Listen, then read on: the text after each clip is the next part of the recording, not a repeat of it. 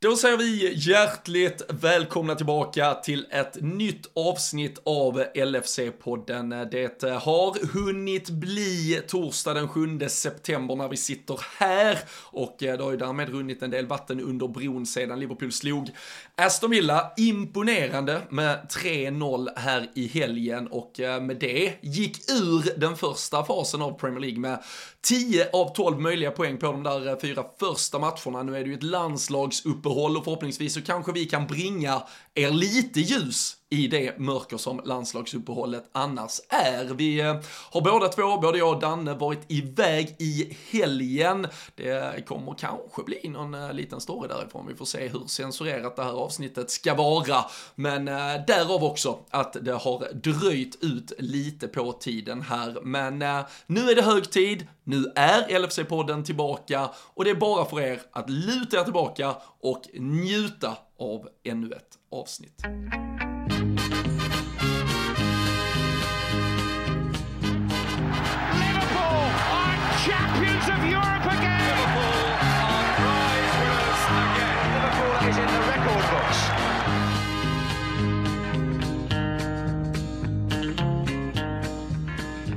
Ja, det är eh, äntligen en LFC-podd som är tillbaka Danne. Det är äntligen eh, du och jag som är på svensk mark. Äntligen du och jag som eh, är lite klarare i skallarna än eh, vad vi kanske hade varit om vi hade suttit här eh, måndag kväll eller direkt tisdag morgon. Vi eh, spenderar ju en lång helg tillsammans med Jocke Lundberg och Kalle Sundqvist i Spanien, San Sebastian och Bilbao. Hur, hur fan är det med dig nu efter några dagar tillbaka på svensk mark?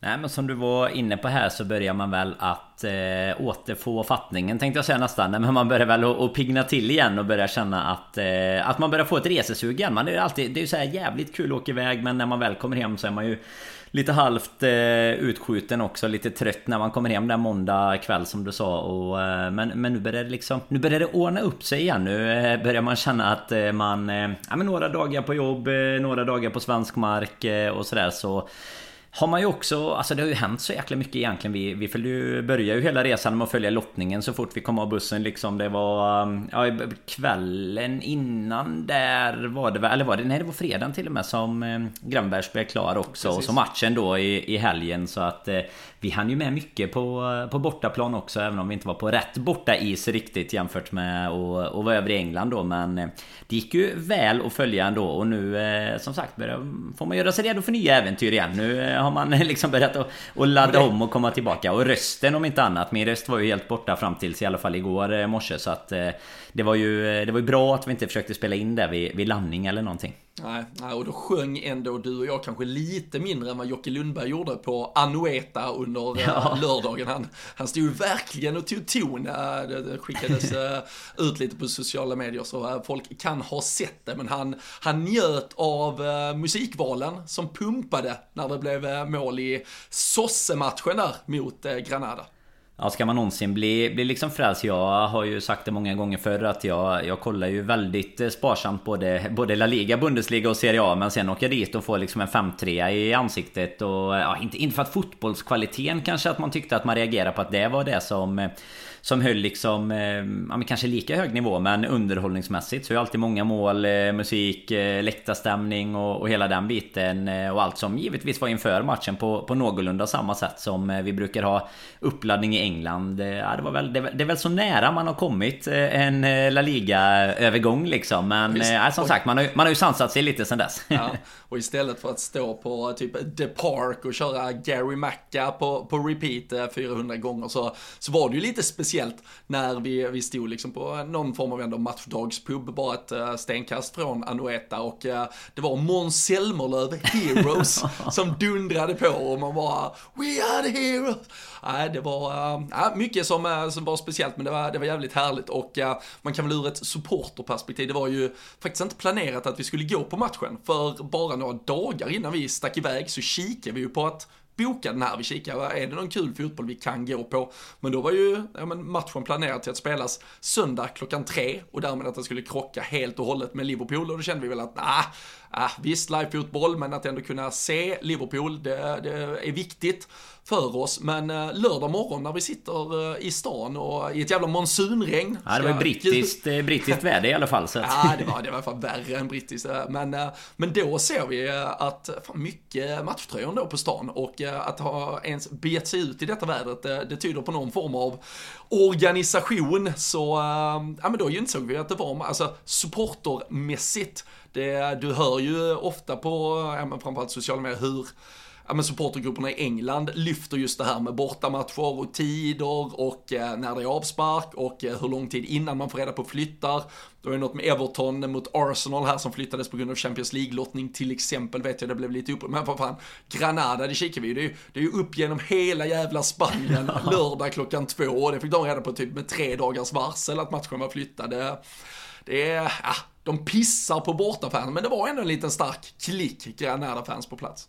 Ja men det får man ju säga men det var ju, det var ju som vi sa att eh, det måste ju typ vara, vara någonstans relativt nära eftersom de inte har lyckats lösa det tidigare än så men det var ju som sagt genom hela landet i stort sett och ja, men en liten stark bortaklack med men de, de blev väl ganska tystade såklart av att det var, var Sociedad som höll i, i pinnen egentligen i matchen igenom men nej det var det var en kul upplevelse. Alltså bra, ändå en bra arena och det var ju inte fullt på långa vägar. Det var ju det till våran fördel då eftersom vi kunde fixa biljetter där kanske en... Kan det varit 3-4 timmar innan mm. kanske? Och det var ju... Det var ju inte heller bortskämd med om man nu ska jämföra med England. Att Nej, man bara kan sätta sig och gå in, gå in på den officiella och fixa lite... Ja, vi, vi, jag vet inte ens om vi skrev i vi så här Jocke försökte lösa det åt oss på någon halvknackig spanska och man sa men det vet vi inte riktigt vad det är. Men skriv våra personnummer då så kanske det funkar. Det var inte direkt några, några kontroller på det. Så att eh, det, det blev väl en bra, ja framförallt ett bra alternativ till den eh, den typen av monsun det var. Det var ju, vi snackade ju om det, man jämförde ju typ med att det var som att någon verkligen öppnar en, ja men tar en duschslang liksom och bara sp alltså, sprutar det i vatten ner rakt i skallen. Alltså det var ju verkligen så. Två, alltså fem meter taxi till tak var man ju helt ja, eh, dyblöt. Alltså, helt, alltså kanske inte ens varit med om det här i Borås faktiskt. Till och med jag var förvånad och det säger väl, säger väl allt. Ja, nej men verkligen. Sen vi, var det dock, ska vi säga, bra både fredag, söndag, måndag sen. Så att det var, det var ett eh, lokalt eh, regn som tur var då. Så att vi fick ju lite värme i Spanien. Det var just därför vi hade tagit eh, sikte dit ner istället för eh, till de brittiska öarna kanske. Även om ja. det var, var, var, fint på Anfield där på söndag med. Ja men verkligen, verkligen. Det var, fick man bilder tidig morgon när folk som satt på taggis och, och njöt och uh, laddade upp. Och uh, det blev ju en uh, härlig match. Det känns ju liksom matchen, den är ju typ passerad. Det, det finns ju inget uh, nytt eller mer eller något spännande att säga. Men vi kan väl baka ihop lite säsongstarten istället till, till någon form av uh, litet uh, bokslut på kapitel 1 av eh, den här säsongen. Eh, fyra matcher spelade som sagt.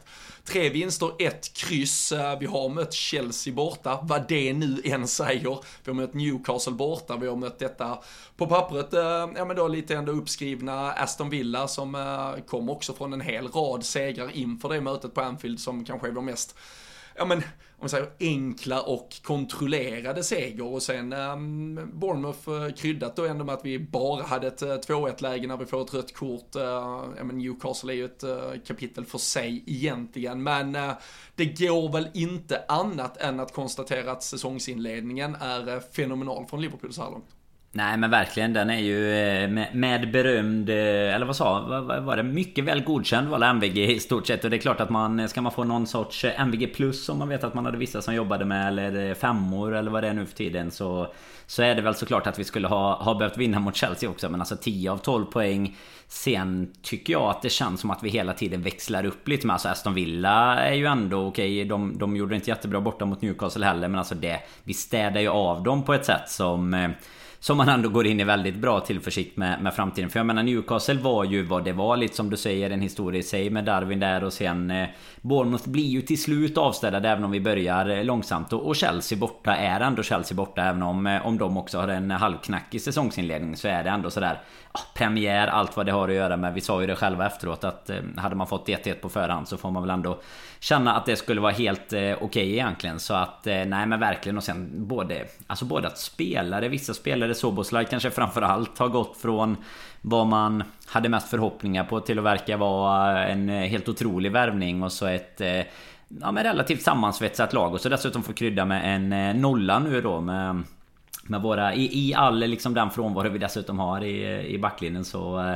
nej, det går väl inte att, att vara annat än jättenöjd. Och också känna lite tillförsikt till det vi ska komma in på sent tycker jag. Man kan ju ändå droppa det redan nu med, med Sala liksom. Det är ju ingen hemlighet och, och vi vet ju inte riktigt än vad som kommer hända där men att vi får en sån här säsongsinledning tror jag också är sjukt viktig för, eh, ja men såklart för gruppen men alltså ja, för att spelare också ganska tidigt ska börja tro och de ska känna att förra säsongen var lite av ett bakslag och att vi nu är tillbaka lite mer på... Nej, men på det vi ska liksom. Jo, tänk, tänk, om vi inte hade vänt, alltså vänder vi inte mot Newcastle och så är det kris mot Bournemouth liksom. Då hade ju... Fan, Salah hade ju gått redan på det första budet som presenterades för 50 miljoner eller vad det ja, var. Ja, och det, skulle, alltså det, det, det, blir ju tråkigt. Alltså det är lite rispig vinylskiva över allting. Men, men vi har ju upprepat det här gång på gång på gång. Att man vinner ingen liga i september, men du kan ju verkligen förlora den. Och med mm. tanke på Visserligen då ett, ett City som haft ett otroligt eh, lätt spelschema får man väl ändå även objektivt eh, konstatera så, så hade man ju med, med något eh, stolpe ut och lite mindre marginaler hit och dit eller att något inte riktigt hade funkat kunnat stå på 5-6 poäng istället kanske efter de här mm. fyra omgångarna. Och ja, äter du någonsin i kapp 6-7 poäng på Manchester City.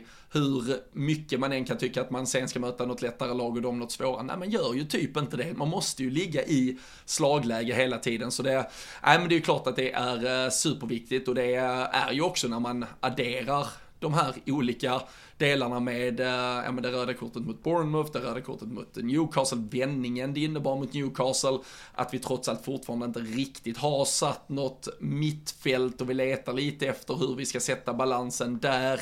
Det har fortfarande laborerats lite offensivt. Vi har pratat om ett par matcher där Cody Gakpo var, var fullständigt nästan värdelös på plan och ändå så har vi hittat lösningar framåt och då som nu här, äh, lite toppen på allting med det som blir en helt nykomponerad backlinje, både Matip och Gomes in, ändå får vi vår första nolla.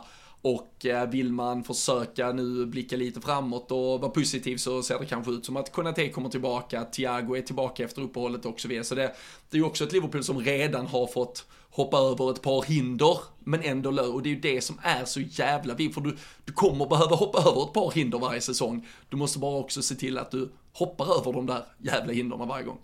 Ja men precis och så mycket som det såklart ger laget. Alltså Newcastle-matchen isolerat Så mycket som det ger att vi vänder där och vinner jämfört med att vi hade Tagit en poäng i och för sig hade varit ganska Det hade säkert varit eh, ganska positivt ändå efter eh, liksom utvisning och allt Men att, eh, att man hade förlorat där Alltså bara jämföra Hela känslan man kan fortsätta nu Där man liksom åker till sina, till sina landslag med en bra känsla kan sätta igång hela den liksom karusellen och sen komma tillbaka och så med, med Wolverhampton då som kommer sen som vi givetvis kommer tillbaka till istället nästa vecka men, men att komma tillbaka med känslan av att vi har häng. Det är väl vi och eh, Spurs va? Nu har jag det inte framför mig bara för det. Men det är vi och Spurs och Brighton ligger väl strax bakom. De har väl en förlust men det är väl 9 poäng typ. Och att det är några, alltså det, det är ju det är inte direkt så att ehm, ja, lag som haft problem innan. United, Chelsea har vi från eh, förra säsongen till exempel. Som, som kanske knackade emellanåt. Verkar inte vara så eh, jävla mycket bättre i, i år heller. Alltså så att det känns ju ändå som att vi har tagit oss ett litet pinnhål upp igen. På eh, det, det är samma pinnhål som vi liksom tappade. Och redan från säsongstarten kunna gå in med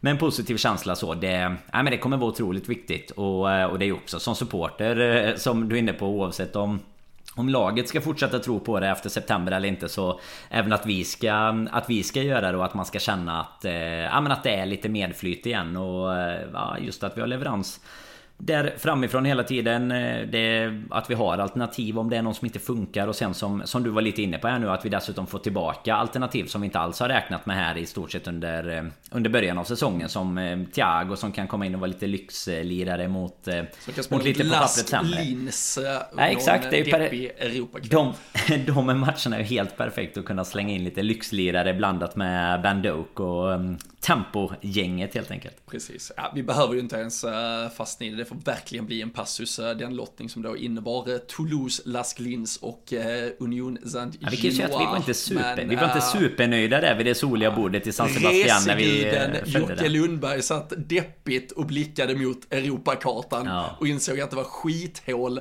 efter skithål man eventuellt och jag skulle måste resa ju, Ja, och jag måste ju göra två för biljettens skull eller vad? så att vi får väl se om det blir någon kurir han skickar, skickar ner. Eller? Va? Ja det lät det som. Också eventuellt spelar väl Union i Bryssel va? Trodde han. Så att det, det känns väl också som ändå en som...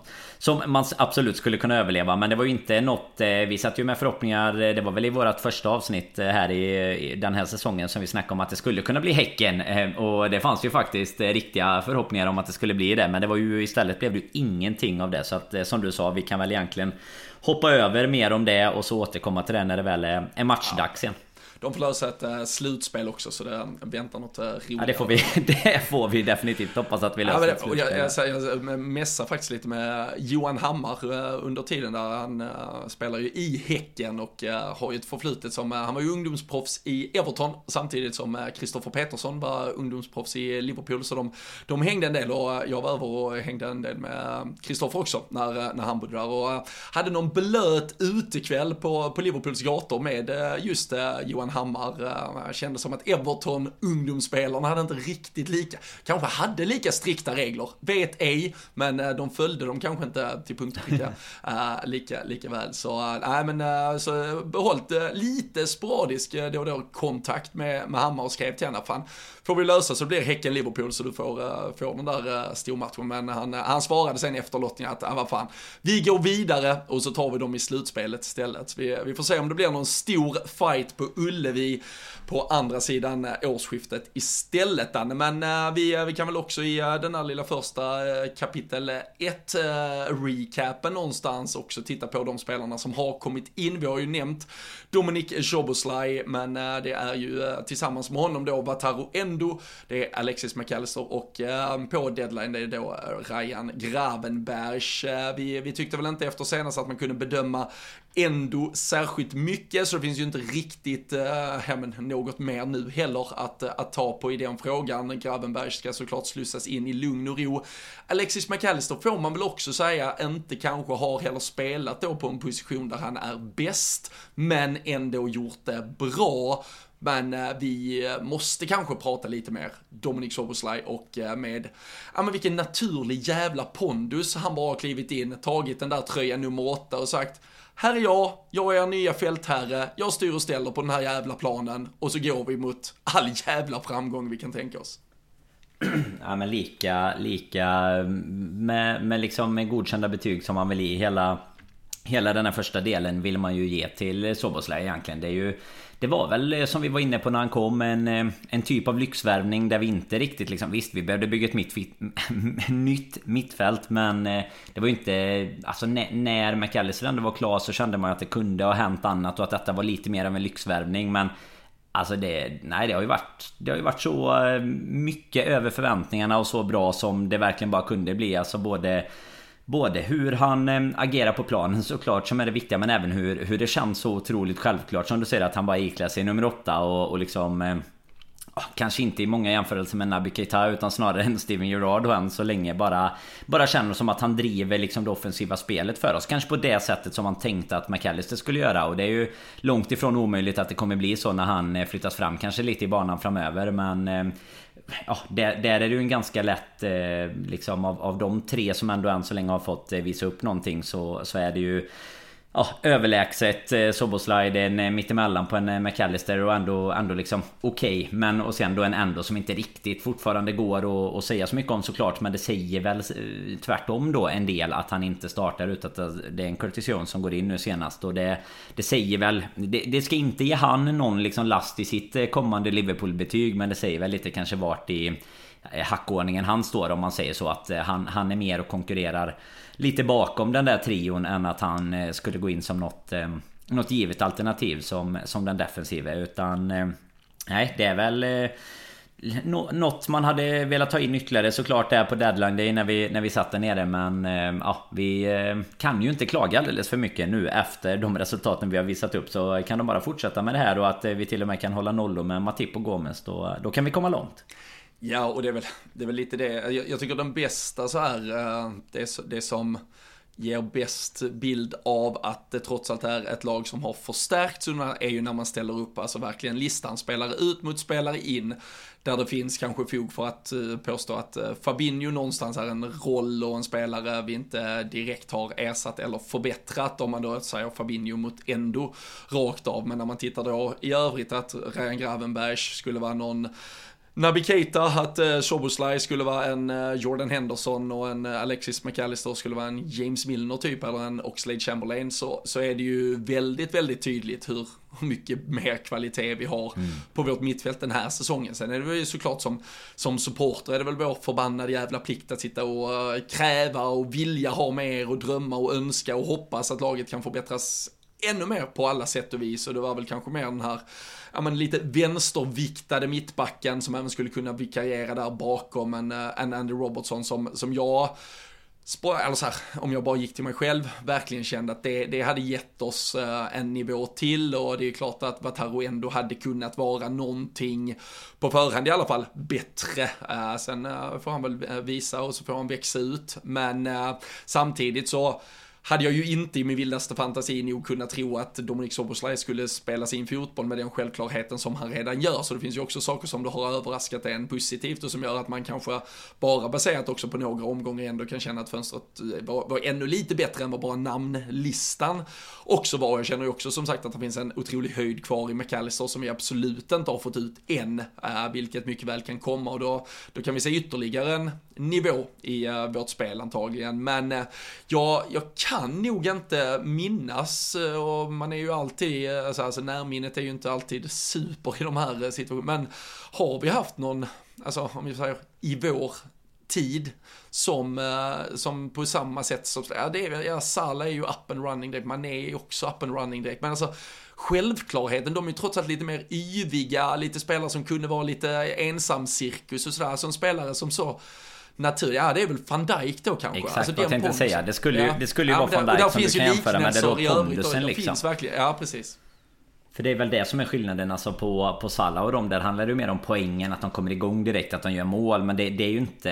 Eller, ja, du, du, kan väl visst argumentera för att det verkligen drar laget framåt. Men alltså inte, inte på... Vad ska man kalla det? På, om, om man säger liksom så här kaptensmaterial då liksom. Att Precis. du verkligen känns som att du går in och, och tar plats och att du har bestämt dig. Och liksom du även så i alla uttalanden utanför planen. Att han hela tiden är igång med att nej men jag är här för att... Jag är här för att bli nummer ett, jag är här för att vinna. Alltså det, det är klart att vi ska vinna alla matcher vi spelar och alla turneringar vi, vi ställer upp i ungefär. Och det, det är ju också en typ av självförtroende som man, eh, man absolut inte ogillar att se eh, utanför när man läser om det heller. Så att inte, man inte bara tackar för att man är på plats liksom och att Liverpool är... Alltså, ja, som, som du nämnde, där inga jämförelser i övrigt så men ändå kanske är mer glad över att ha fått så, sin stora dröm att gå till Liverpool liksom och inte riktigt är, är, på den nivån än att man går in och är, är så självklart. Utan han känner ju att det är hans plats. Han får dessutom en, en nummer åtta vilket säger allt om eh, ja, hur vi ser på honom egentligen. Och sen eh, ja, att han får krydda det nu då med ett mål som är dessutom eh, inte fy skammat ett riktigt gött mål att, att titta på liksom. Och så eh, bara ja, men bygga vidare på att han, för, för det var ju lite som jag var inne på innan, alltså man trodde ju att kanske McAllister skulle vara den självklara mittfältaren som blev våran pådrivare nu som skulle stå för passningarna som skulle liksom vara kreatören framåt. Men, men jag tycker ju att eh, Soboslaj har ju den här andra dimensionen av att hela tiden vilja ta sig in i straffområdet, liksom löpa hårt både upp och ner medan eh, McAllister är mer Alltså det som vi, vi gärna trodde att vi ville få in om man säger så. Alltså en, en sjukt bra fot som kan hitta våra kreatörer som är längst fram egentligen. Och sen eh, tycker jag inte utöver nyförvärven så får man inte glömma att vi har ju har ju nivåer i vissa av de spelarna. Jag menar en Dia som vi saknade mycket under, under säsongen. Vi har ju en eh, nivå till i, i Darwin förhoppningsvis. Han gör ju ett par assist här nu också. Eller ja, om man ska räkna det fantasymässigt i alla fall. Mycket, ja, ja men exakt, han är inblandad i mycket. Så att det, det, finns ju liksom nivåer att dra upp och de dras ju såklart upp av att det kommer in spelare även bakom dem, även i laget som, som bidrar med både kvalitet och pondus eh, såklart. Så, så det kommer ju bara kunna bygga vidare alltihopa till till det här bättre Klopp 2.0 som vi har pratat om och, och lite som eh, vi har sagt egentligen om Sobosla innan så tror jag inte att någon eh, utöver någon som eventuellt har följt, eh, följt honom väldigt nära då trodde att det skulle finnas den här självklarheten och den här nivån så fort. För det är ju alltså precis det också att det är så ovanligt att det är någon som kommer in och gör det nu att han hade gjort det om ett år eller någonting när han liksom har haft en en period av lite akklimatisering och kommit in i laget, vet sin roll men han, han ser ju liksom helt självklar ut redan från start. Vi är inte ens särskilt många matcher in och Nej det är ju bara så jäkla underbart och jag skulle bara jämföra det med van Dijk som du säger ja. som jag kan komma på i alla fall. Ja, och jag vet inte om det på något sätt, så jag försöker sitta och leta, inte anledningar till att det ens har kunnat bli det. Det vittnar väl mest bara om vilken, ja men både spelare och personlighet eh, Soboslaj är, men att eh, om han kanske också har stärkt sig av att man känner ändå att Liverpool att de saknar nu, alltså han har ju väl trots allt suttit och analyserat och sett Liverpool spela och så, alltså att han har sett att men det jag kan bidra med är nog någonting de verkligen saknar, så att, så att man där får man den självklarheten, för annars om du tar miljön av spelare och titlar som man under Klopp har vunnit med, ja, men stor stumma av det som ändå är kvar i laget så är det ju inte helt självklart att gå in och säga, nej men vet du vad, kan inte jag få leda er istället, mm. utan, eh, men, eh, men där kanske då att att det trots allt till stora stunder knackade mycket förra säsongen kan, kan ha bidragit till att eh, skjuta in honom snabbare i någon form av akklimatisering och uh, men ansvarstagande, vilket, eh, vilket jag tror kommer hjälpa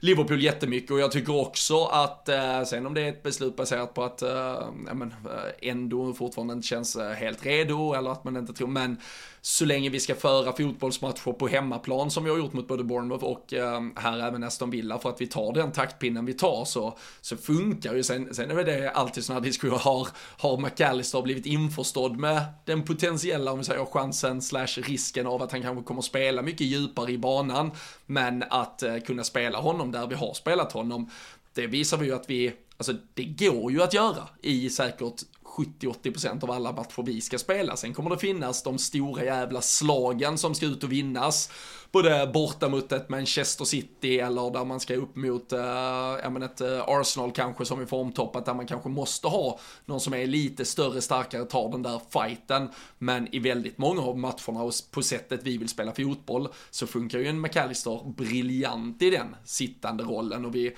vi gjorde ju det i perioder med, eh, sen är, det var ju det, det var ju en klart mycket mer fysisk spelare, men går man tillbaka till 13-14 så satte vi ju um, Steven Gerrard väldigt, väldigt djupt. Han hade ju liksom inte ben kvar till att springa, men han hade ju i alla fall en eh, fot och en hjärna kvar till att stå djupt och placera bollar. Så det är klart att det var en hårt jobbande och en tacklingsvillig spelare på ett sätt. Men vi har ju även haft Jordan Henderson droppa ner där, så vi har ju sett att Klopp också har valt ibland spelare som, verkligen inga liknelser i övrigt, men, men Henderson var ju inte heller känd för sitt fysiska spel, utan snarare en, en fot. Så det, ja, jag, jag tror ju när det nu inte blev att vi köpte en verkligen så här like for like ersättare till Fabinho, då ska nog McAllister ändå förbereda sig på att det blir rätt många matcher i den där defensiva positionen. Ja, och i många matcher som, som vi ändå skulle föra så kan man ju även se att en eh, Thiago kan gå in antingen där eller framför dem, eller framför eh, McAllister då tillsammans med Soboslaj. Jag menar han Han har också spelat i den positionen en del utan att vara någon eh, liksom Fabinho-bjässe på att bryta anfall. Även om han har imponerat en med det vissa gånger också. Men eh, när han väl är tillgänglig så är det ju samma sak där. Och vi jag vet att vi har pratat om det med att har vi svårt att låsa upp eh, om till exempel ett Bournemouth Då är det ju perfekt att ha den typen av spelare kanske istället för en, eh, ja, men en sköld framför bara. För att eh, kommer det inte anfall på anfall på anfall då Då kan ju, eller då ska ju i alla fall mittbackarna klara av mycket av det själva. Även om, om kvaliteten såklart har höjts i, i många av de, eh, ja men så att säga sämre lagen då. Men eh, nej, jag tror absolut att det kommer vara ett alternativ och framförallt med med tanke på de vi har framåt. Som sagt, vi har en Curtis Jones som startar här. Gör det liksom, eh, ja men helt eh, absolut habilt och stabilt liksom. Så att jag menar det är ju, ja det, det finns ju mer och eh, laborera med vad gäller de två positionerna framför den sexan. Och, och så länge det ändå är ett lag som fungerar väldigt bra så är det svårt att säga att McAllister heller skulle tycka att, att det är värt att liksom hamna i någon, i någon dispyt gällande att han inte ska spela på den rollen. För där, där är det lite som du pratar om. Där har han varit lite för kort tid i klubben för att komma in och, och bestämma i alla fall. Lite som vi var inne på med Soboslaj då. Ja, och det ställdes ju också ett helt annat krav på, för det var ju, alltså visst, Fabinho var stundtals väldigt, väldigt dålig förra säsongen, men det var ju lika mycket för att han också stod fullständigt utblottad. Om han till exempel startade som sittande sexa så hade han Jordan Henderson och Thiago framför sig. Det var ju inga, det var inga löpmeter kvar i de två spelarna, så det var ju ingen som gav ett, ett skydd eller som, som satte en press som förhindrade motståndare att trä in bollar väldigt lätt bakom till slut. Alltså det fanns ju inte de benen och lungorna kvar, utan våra om man säger Fabinho, eller våra mittfältare, det har ju framförallt varit Fabinho under Klopp, men i den rollen, när det, det går ju en rak linje mellan när man påstår att den spelaren på den positionen har varit som bäst och när de två åttorna framför, när det framförallt under våra prime days var Gino Wijnaldum och Jordan Henderson i storform så var det ju för att de la ner ett sånt jävla grundjobb där framför så att du sen bara kunde stå och peta in foten och ta bollen i stort sett. Och uh, mm. om det nu är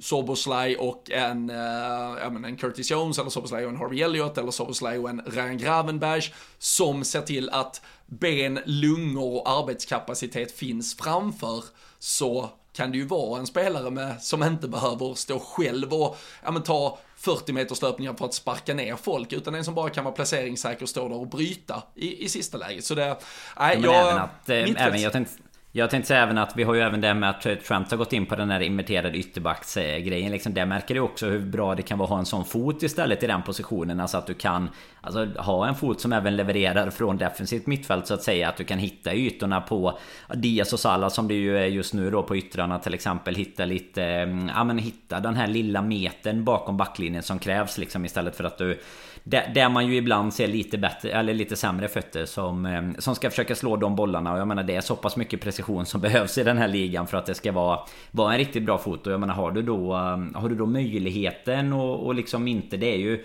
det är ju matcher mot som du var inne på innan. Det är Arsenal, det är City, alltså framförallt bortamatcher. Alltså sådana matcher. Nej men då kanske du inte vill spela så. Då skulle du ju önska att du hade en, en eh, Fabinho upphöjt i, i någonting liksom som bara verkligen kan, kan stångas med andra väldigt skickliga offensiva mittfältare och förstöra deras, eh, deras arbete. Men vi är ju ändå i en fas och i ett lag där vi, där vi ja men i alla fall jag eh, skulle väl gissa mot 15-16 lag i alla fall ska, ska vara bollförande och det är det vi har gjort mycket en resa inom de de åren från när Klopp kom egentligen när det var mycket hög press och, och den typen till att vi ja, svårt att spela hög press när du är, är bollförande liksom. Du kan fortfarande pressa högt när de har bollen men det, det har blivit mycket mer av en... Det blir ju återerövringen direkt utan den som är jätteviktig. Ja men exakt och sen då så fort du har det egentligen så kan du, kan du nyttja Alltså på att du har en till exempel då en Soboslaj som vågar bryta mönster. Jag menar jag tycker ju att den som har varit mest lik av våra, våra nyförvärv de sista åren Alltså utan att ens vara på samma position Men det var ju när När Jota kom in lite i början och man tyckte att så här, vad fasen här har vi ju en han, han tar ju faktiskt bollen och, och driver över Alltså lite mellan de linjerna istället mm. för att vi stod väldigt mycket och spelade runt utanför straffområdet och sådär Här har du ju någon som, ja men jag tar två kliv, jag skjuter, det kan bli hörna, det kan bli mål uppenbarligen liksom Men nej det Eh, det, känns som att det ger en helt annan dimension eh, också och då, då har McAllister bakom i en liksom trygg position där också någon som är bollsäker kan spela sig ur situationerna. Det, det behöver absolut inte heller vara fel för det är långa bollar från Allison. Det är oftast när man har tagit emot dem och ska kontra snabbt. Men annars spelar vi väldigt mycket den typen av fotboll där nere också egentligen. Och det är klart, då behöver du ha fina fötter även, även defensivt då. Så att eh, nej, det ser väl, ser väl bra ut så långt ja, i alla fall. Vi nästan eh, lite så här oroväckande positiva tycker jag. Både kring eh, poäng, poängplockning, resultat och att vi har överlevt och lite, lite tuffa hinder längs vägen, tagit oss över och förbi mittfältet. Känner vi liksom faller lite bättre på plats än man kanske hade tänkt sig och så vidare. Om vi om vi gör, eh, ja men det, det blir ju någon form av eh, kamikaze-tips, men vi har ändå fått fyra matcher eh, att, att basera det på. Hur och var slutar Liverpool i tabellen säsongen 23-24? Det är ju en Det är ju en tuff fråga alltså Men ska man, ska man verkligen bara basera det på starten här Så kommer ju Typ Tottenham vara våra närmsta konkurrenter där fram i stort sett Arsenal är väl också i och för sig De glömde jag nog innan De är de väl också på 9 eller 10 ja så att eh, då, då säger jag att en topp 4 är ju inga problem i alla fall. Men sen slutar vi... Alibi 3 slutar vi för att det är någon av dem som går lite bättre då. Sitter ju fortfarande för mig eh, vinnare. Sen vet jag ju att det var någon annan som tippade oss som eh, segrare i sitt eh, mm. säsongstips. Så att vi får väl se om vi tar tempen på det istället. Ja, nej men jag, jag, jag har ju, alltså, jag har ju snar, det var ju verkligen att, eh, att skjuta ut eh, någon eh, drömförväntan när jag, när jag satte Liverpool etta. Det var ju när vi tippade i Rule Britannia, podden om Premier League som jag gör tillsammans med Fabian Jalkemo och ja, men där är massvis med andra röster som dyker upp också. Vi kan väl bara pusha och promota för att vi gjorde ett jävligt kul gästavsnitt i veckan här med Rickard Henriksson, Viaplay programledaren. Vi blir en walk down minnenas allé med massa härliga olika eh, turer, spelare, situationer, eh, klubbar i, eh, i Premier League-historien. Men, eh, nej, men vi är där eh, inför säsongen. Då, då tippade jag Liverpool etta och det var ju många som såklart dömde ut fullständigt. Det var väl ändå så här med drömmen att ja, men löser vi en, två spelare till, sedan dess så är det väl typ Endo och Gravenberg som har kommit in. Det var väl lite baserat på, ja men vad fan, om det är nu leker vi med namn bara, men Caicedo och Levi Colwill så fanns drömmen och tanken om att det kunde bli det. Nu visade det sig att det kanske inte hade varit så jävla mycket bättre, men det var väl mer den typen av namn jag tänkte skulle kunna komma in och då skulle vi kunna få eh, en riktig jävla braksäsong. Men äh, vad fan, jag har väl ändå fått lite vatten på min kvarn att Liverpool kanske är Absolut. något bättre på vägen än vad många andra trodde i alla fall. Ja men verkligen. Och sen... Eh, jag hoppas ju inte du hade för mycket att göra den, den kvällen när det rullades ut För jag kan ju tänka mig att dina, dina mentions på Twitter Det kan ju ha pepprats lite där från eh, Arsenal, Spurs, eh, United ah, jag, City, jag, satt, jag, jag, City är ju det som är lugnt då. Ah, Jag satte mig på balkongen i Madeira och knäppte upp ett helt flak superbock och bara njöt av mina mentions Ja exakt och sån där stör i-läge på, på luren bara och så satt, eh, kunna sitta där och njuta i efterhand sen. Nej herregud det var det får man väl säga. Det får man ge dig att du har... Ja, ja man får ge dig att du har, du har eh, varit närmare än vad många trodde att du skulle vara. Eh, efter fyra omgångar tror jag. Precis, precis. Men det som verkligen kan sätta käppar i hjulen för en ja, men högt flygande Liverpool-säsong är ju såklart det saudiska transferfönster som stänger här torsdag kväll.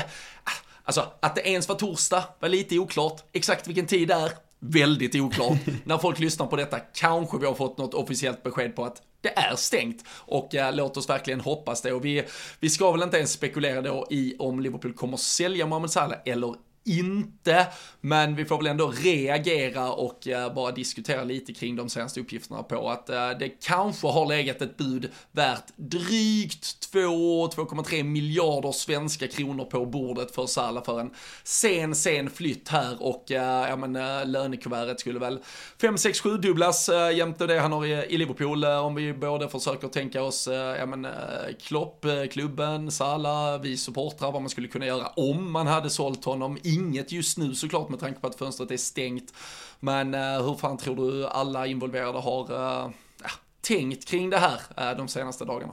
Nej, men du vet ju dessutom när man är som klokast Vi, vi hade ju en liten eh, intern diskussion om detta redan i, i söndags eh, Efter matchen när vi hamnade på något soligt torg i Bilbao där och, och bara konstatera att Ja, lite det jag var inne på innan att det förhoppningsvis har hjälpt Salas mindset i alla fall att vi, att vi har gått ur den här perioden väldigt bra men det, det jag tycker om man börjar liksom, det är klart att det är en, eh, en helt sjuk och orimlig summa både för... Eller inte orimlig ska jag inte säga för Salah Men jag menar alltså det, för honom att få det i lön För FSG att få en check framför ögonen på på den eh, summan så skulle jag ju liksom inte kunna klandra någon av dem om, eh, om eh, de hade tackat ja. Men det som jag tycker att vi till syvende och sist landar i om man nu ska ta klubbperspektivet till att börja med. Det är ju liksom så här. Okej, okay, men vad om vi nu skulle gå och sälja Mohamed Salah? Liksom ligans, ja men en av ligans absolut bästa spelare. Den som har burit eh, vårt lag, Klopps lag, ja men hela biten. Fortsätter att göra det, fortsätter bidra med poäng.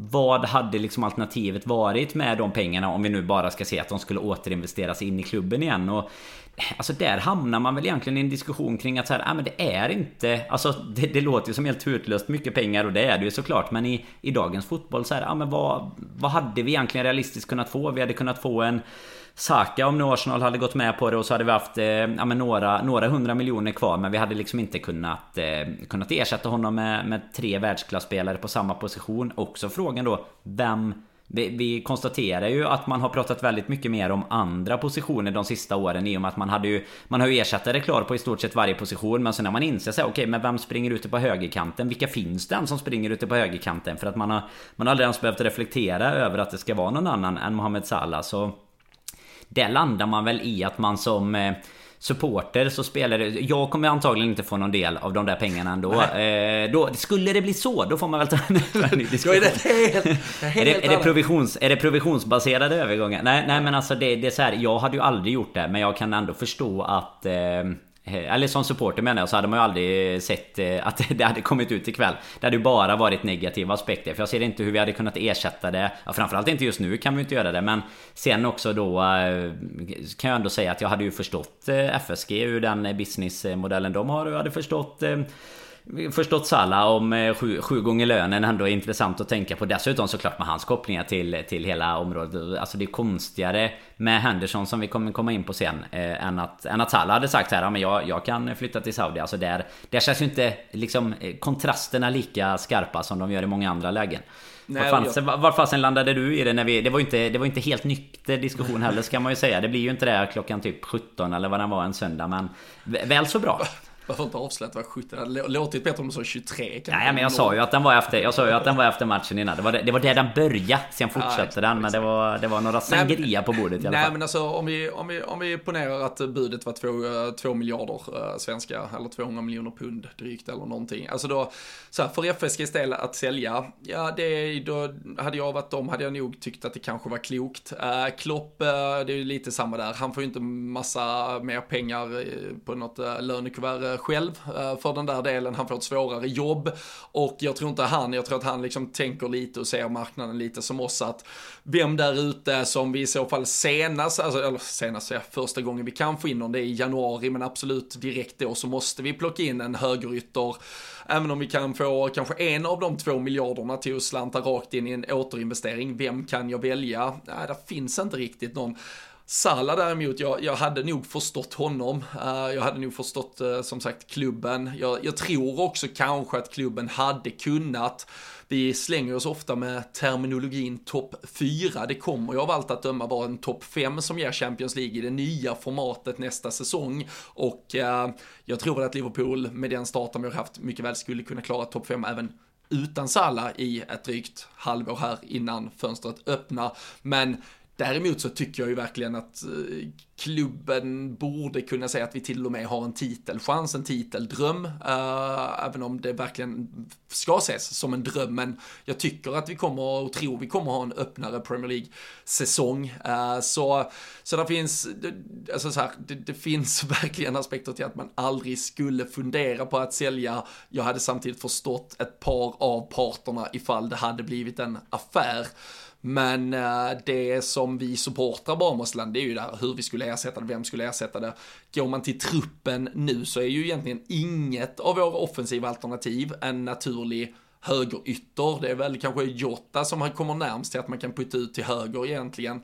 Eller till och med skicka ut Darwin kanske. Eh, men eh, det är ju såklart inte optimalt. Då blir vi plötsligt ganska tunna igen med en skada eller vad som helst också.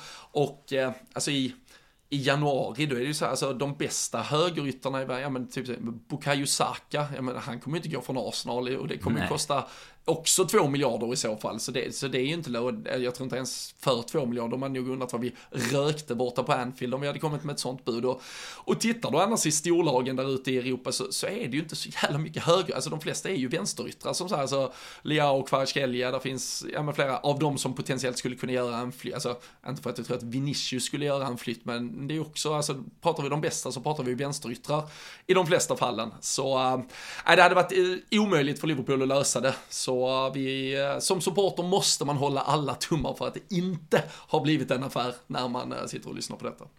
Ja och framförallt som du är inne på tycker jag en, en vidare aspekt av ett januarifönster med att eh, du har ju Alltså den typen av stora övergångar kommer ju inte Kommer ju inte ett Arsenal eller om du tar en eh, någon av alla Citys mittfältare, tar en Foden eller någon som liksom har varit ute Alltså om, om det nu skulle vara så att de inte får så mycket speltid som de vill Men jag menar det är ju ingen av dem som vill sälja till en toppkonkurrent Alltså oftast inte i vanliga fall tänker man Men nu har det ju hänt mer och mer tycker jag på senare år Men fortfarande absolut inte i januari och helt beroende på ens eget lag ser ut Utan där, där är det ju snarare så här: okej okay, nu får vi ta en koll på vart vi själva ligger och eh, ja, men rusta inför spurten lite som du var inne på. Skulle vi nu ligga i en eh, titeljagande eh, chans fortfarande då? Ja men då kanske man blir rustad rusta upp med något. Men då är det ju inte Manchester City som kommer sälja till oss om de ligger på, på pinnhålet före. Så att eh, jag, jag, tror ju också att man verkligen bara får hålla alla tummar och sen får det väl snarare i så fall då efter efter en titel, en Europa League och en av kupperna så, så får han väl eh, få sin fina testimonial match istället i sommar och så får han väl lämna efter det då om de eh, fortfarande... För då lär ju inte marknadsvärdet ha gått ner efter en ny skytteligaseger liksom. Och jag menar, det är, inte, det är inte så att jag ser att det inte skulle vara intressant för dem längre fram heller. Och han är ju fortfarande inte i en ålder som många av de spelarna som, som Saudi har gått efter är ju Ja men lite så. Men ju inte, mer alltså, det är inte Benzema och Ronaldo. Eller... Alltså de bara kan kräma ett eller två år till. Du, alltså Mohamed Salah kan ju spela i åtta år till. Ja eller tolv liksom. så som han ser ut liksom. Ja. Och om jag menar dessutom med, med hela, alltså att du är mer på din eh, peak och alltså han har ju absolut inte börjat att du räknar med att det ska vara någon, någon sorts nedåtgående trend när han går dit som du kanske känner på många andra spelare utöver de lite så talangfulla som de ändå lyckats få dit. Men då har det ju absolut inte varit på Salah-nivån så att eh, nej vi, eh, man hade kunnat förstå vissa parter som du var inne på men det är ju bara att hoppas att vi hoppas att de stänger fönstret ikväll. Vi vet ju inte riktigt men vi hoppas att de stänger och vi hoppas att Salah Liverpool-spelare imorgon bitti. Absolut. Och jag tyckte också det var vilket faktiskt är fullt, eh, eller så här eh, legit eh, anledning också till att inte tacka nej till, om vi säger, vi säger 200 miljoner pund. Det var något så, alltså man kan, hur kan man någonsin så här motivera att man tackar nej till det? Ja men för att det är Saudi, för du kan be om 250, du kan be om 300, ja. alltså ingen vet för den gränsen, alltså kunde de höja från vad som i början av sommaren ryktades vara något intresse kring 100 till 150, till 175, till 200, det har pratats 215, alltså de har ju alltså, de har inget slut. Det är inte så att de jobbar budget, det är ingen Excel-fil som ska gå ihop i slutändan, utan vill de ha Salla så vill de ha Salla och då får det kosta vad det kosta vill. Så, så det är ju också en anledning till att ja, men nästan spela, ja, men sp spela fotbollsspelets eller fotbollsvärldens största jävla chicken och se hur mycket de bara pissar på allt vad som heter någon form av, ja men så här, eh, hushållsamhet med ekonomi eller någonting. Bara så, nej, äh, vi vill ha sju miljarder för honom.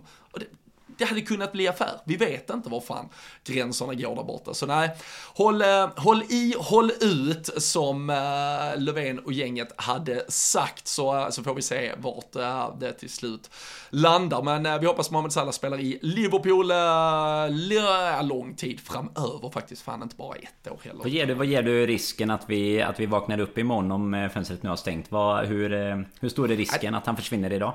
Det, det, är större sannolikhet att vi vinner ligan än att det inträffar i alla fall. Ja men det tror jag. Det, det, det är jag fan. Jag, jag är med på Robin-tåget. Jag ger den 3% sannolikhet. Att. Ja, jag säger 5 då bara för att höja. Okej. Okay, ja. Då, då, kommer du ju vara närmst om det händer. Ja, exakt. Tre och en halv.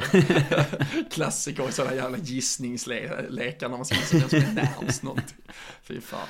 Nej, vi, eh, vi, vi lämnar Sala, men vi, vi stannar ju tyvärr och det är ju så eh, fotbollsvärlden dessvärre fungerar just nu och eh, såklart speciellt när det inte spelas riktigt någon fotboll av intresse, men vi stannar i den där delen av världen för Jordan Henderson som vi, som vi också har nämnt här i sammanhanget. Han eh, valde ju göra den där flytten i somras och eh, nu skulle han här i början av veckan göra sitt stora försvarstal. Eh, intervju med Adam Crafton heter han väl på The Athletic mm. som eh, också var tydlig med sen vid publicering att eh, för att man verkligen inte skulle ja, men kunna påstå att det finns någon journalistisk vinkel på detta, att man vill eh, antingen att det skulle vara liksom en betald kampanj från Hendersons eh, sida för att verkligen eh, rättfärdiga eller försöka ja, men skönmåla någon bild som, som egentligen inte står, eller att det skulle vara någon journalistisk vinkel på att man verkligen vill sätta dit Henderson i form av att, ja men kolla, han säger det här och det här, men han menar bara det här och det här eller någonting.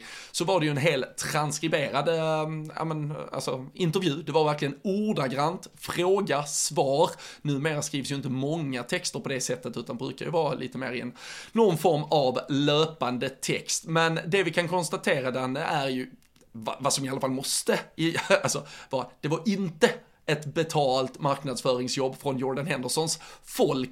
För i så fall så vet han inte hur man använder alla jävla miljarders miljarder han ska bort och tjäna i Saudi.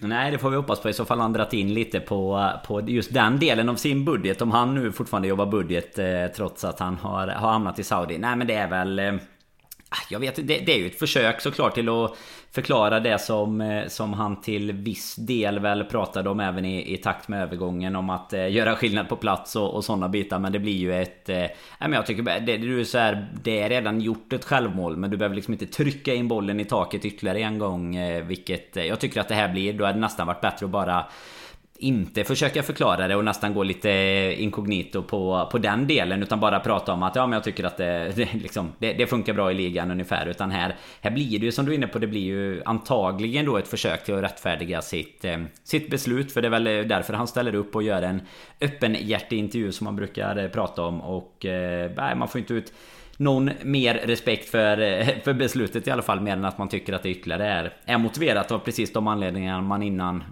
ja, såg det som. Alltså att det är eh, pengar som styr. Sen dessutom då att lägga till att eh, man inte önskar, alltså ah, lite de här lite offerkofte-grejerna liksom. Det gör ju inte allt det hela mycket finare heller tycker inte jag. Så att det, det var väl inte så att man Respekten kom ju inte tillbaka direkt Även om man fortfarande är tacksam för det han gjorde Men ja, som jag pratade om Jag ser ju jag ser hellre en, en Mohamed Salah-övergång i så fall där han eh, kan avtackas med en testimonial och göra sitt och få, få rida ut tiden medan eh, här blev det ju både soppan kring detta sen allt som, Alltså både övergångssoppan såklart, allt som kom precis när det hände och sen nu Ja men som sagt det här där du bara trycker ytterligare ett eh, självmål i, i taket. Det, ja, jag vet inte. Jag vet, alltså vad, vad ska man ens säga? Vad tror han verkligen? Alltså är det sant att han tror det? Eller är han bara så... Är han, är han lite dum kanske? Ja, ja nej, man undrar ju och man vet ju verkligen inte vad det är för folk han, han omger sig uh, av och med om, uh, om det är så här han tror att um, någon form av jävla räddningsoperation uh, fungerar. För det, alltså det, det, är så många lager av idioti i, i det här och det är några som är bara mer korkade och dumma och några som verkligen är tragiska och några som Ja men som, som bara är, uh, ja, men jag vet inte, idiotiska. Alltså för det första det här han börjar med, precis som du nämner kring offerkoftan och det, det tyckte jag att vi belös ganska tidigt i, i somras när vi pratade om att man, man från supporterhåll hade någon jävla dröm om att han skulle vara någon James Milner. Alltså, han, han har inga, han har ett så otroligt storhetsvansinne och han har ett så otroligt liksom stor, han har tyvärr en jävla upplås-aura av sig själv som uh, som inte rimmar med den person han har försökt spela som någon eh, super goodwill kille som, som eh, bara tänker laget först, utan han har tyckt det var skitkul att leda världens bästa lag, för då var han en del av världens bästa lag.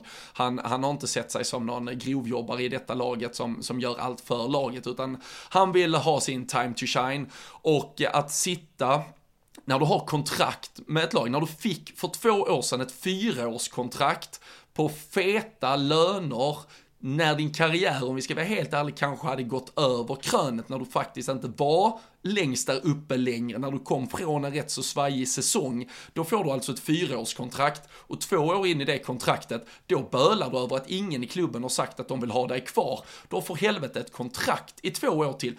Jag hade haft full förståelse Andra saker hade jag inte haft förståelse för, men det hade inte ens om hans kontrakt gick ut, han hade en diskussion initialt kanske med Liverpool och han får sen det här erbjudandet. Och ingen i Liverpool riktigt säger du får fan kom igen, du måste stanna, du måste skriva på, vi vill ha dig, kom igen, kom igen, kom igen. Här är det ju inte ens en diskussion. Alltså, ska de gå till, knacka på axeln på spelarna varje dag och säga, du, jag vet du ska ju vara kvar här i tre år, men jag vill bara säga, vi vill att du är kvar här i tre år. Alltså, det, du har ditt jävla kontrakt. Se till att bara löpa ut det. Kämpa dig igenom dem. Du hade fått tydlig roll från Klopp att du kommer inte vara lika viktig, men du kommer vara en del av laget. Det, det är väl så tydligt det kan bli i fotbollssammanhang. Du har kontrakt, du kommer ha en roll att fylla, det är det som gäller. Ingen ska stå och slicka din röv Henderson bara för att du känner att du har något jävla behov av det. Släpp det.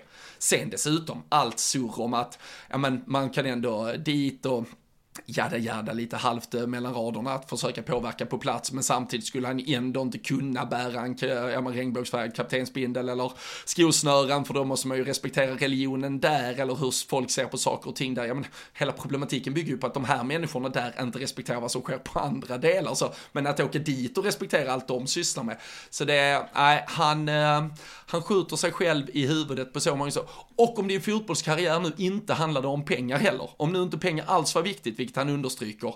Om inte Liverpool nu stod och skrek på dig, vi vill ha dig kvar. Tro mig, det fanns fotbollslag i andra delar av världen som jättegärna hade sett dig spela. James Milner går och blir en truppspelare i Brighton ett år till. du hade kunnat bli en truppspelare i Aston Villa, eller vad fan som helst. Man hade säkert fått starta i Sunderland om man ville komma tillbaka. Ja men gör, gör det. Gör, ja men hellre det då liksom. Ja men alltså det, nej, det är så jävla mycket bullshit. Och det, det hade varit mer jävla... in character i alla fall eh, mot det han har försökt bygga upp. Att han hade gått dit, spelat Championship och försökt lyfta upp dem eh, återtåget till Premier League eller någonting. Än att, äh, än att hamna där. Och jag menar i någon form av självinsikt som du var inne på kring, kring din plats i truppen och sådär. Så, så var väl inte det det var väl knappast otydligt att han inte skulle vara startspelare 38 omgångar. Det kan det, fan inte varit för han själv heller liksom. No, det visar ju också att han inte sätter laget först alls längre i så fall. För tycker han att han ska starta, då, då alltså, du är ju inte tillräckligt bra för att starta vecka in och vecka ut i Liverpool. Men det är, det är ju en upplöst självbild uppenbarligen och det, det är han ju sannerligen inte ensam om i fotbollsvärlden att ha, men äh, det är märkligt och det, äh, det är, jag, jag sa också det direkt, att Alltså så här, jag, jag, tycker det är bra att han pratar för det, det visar ju bara ännu mer hur, hur korkad han faktiskt är. Och eh, det, det, gör det lättare att så här göra någon form av, äh, ja men, ett, eh, en, en linje i sanden kring, det finns, det finns en gammal Jordan Henderson som var lagkapten i ett fantastiskt Liverpool, så där finns han, det finns en Jordan Henderson nu som jag bara, alltså fullständigt blåst jävel som jag inte behöver bry mig om överhuvudtaget och det, det, det har liksom bara bekräftats och om all tydlighet förstärkts.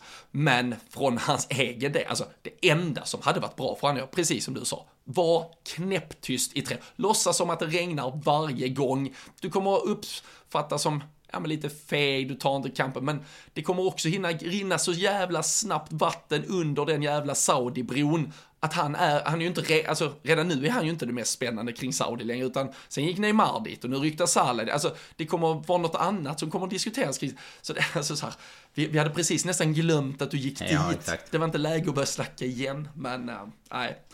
Korkat var det. Har vi något sista vi vill uh, ta med innan vi uh, avrundar idag? Det har varit uh, inte så mycket om fotboll som har spelats innanför kritade linjer den senaste veckan, men det har väl ändå verkligen snurrat och handlat om det Liverpool har gjort senaste tiden. Ja men verkligen. Och det är väl... Eh, ja men man vill ju snacka om det som händer på planen såklart Men eh, i sådana här lägen är det ganska skönt tycker jag i och med att nu har det gått några dagar sedan segern Och eh, segern är ju... Ja men den är ju så pass stabil att det inte är så mycket man behöver att plocka ner liksom. Det är ju som vanligt någon monsterräddning av Allison liksom som håller oss kvar i, i förarsätet alla målen vi gör, alltså allt som vi bidrar med. Så det är, det är ganska skönt också att kunna konstatera att en match som, eh, ja, men som vi tar 3-0 ifrån bara... För, förresten, det som vi kan lägga till då med 3-0 nu när jag säger det själv, det är ju att vi vi har ju eh, våran eh, tippvinnare Johan Aldén som eh, alltid, exakt, alltid tippar 3-0 och Sala efter att, eh, ja men kort background story så eh, drog han ju precis när Patreon, eh, när vi hade börjat med det ganska nytt så eh, la han ju det på, på Twitter istället, den gamla vägen och det var helt rätt. Problemet då att det var tippat på helt fel ställe. Sen, sen dess har det varit 3-0 Sala och jag tror nog att det är en Ja, det har blivit en, i alla fall kanske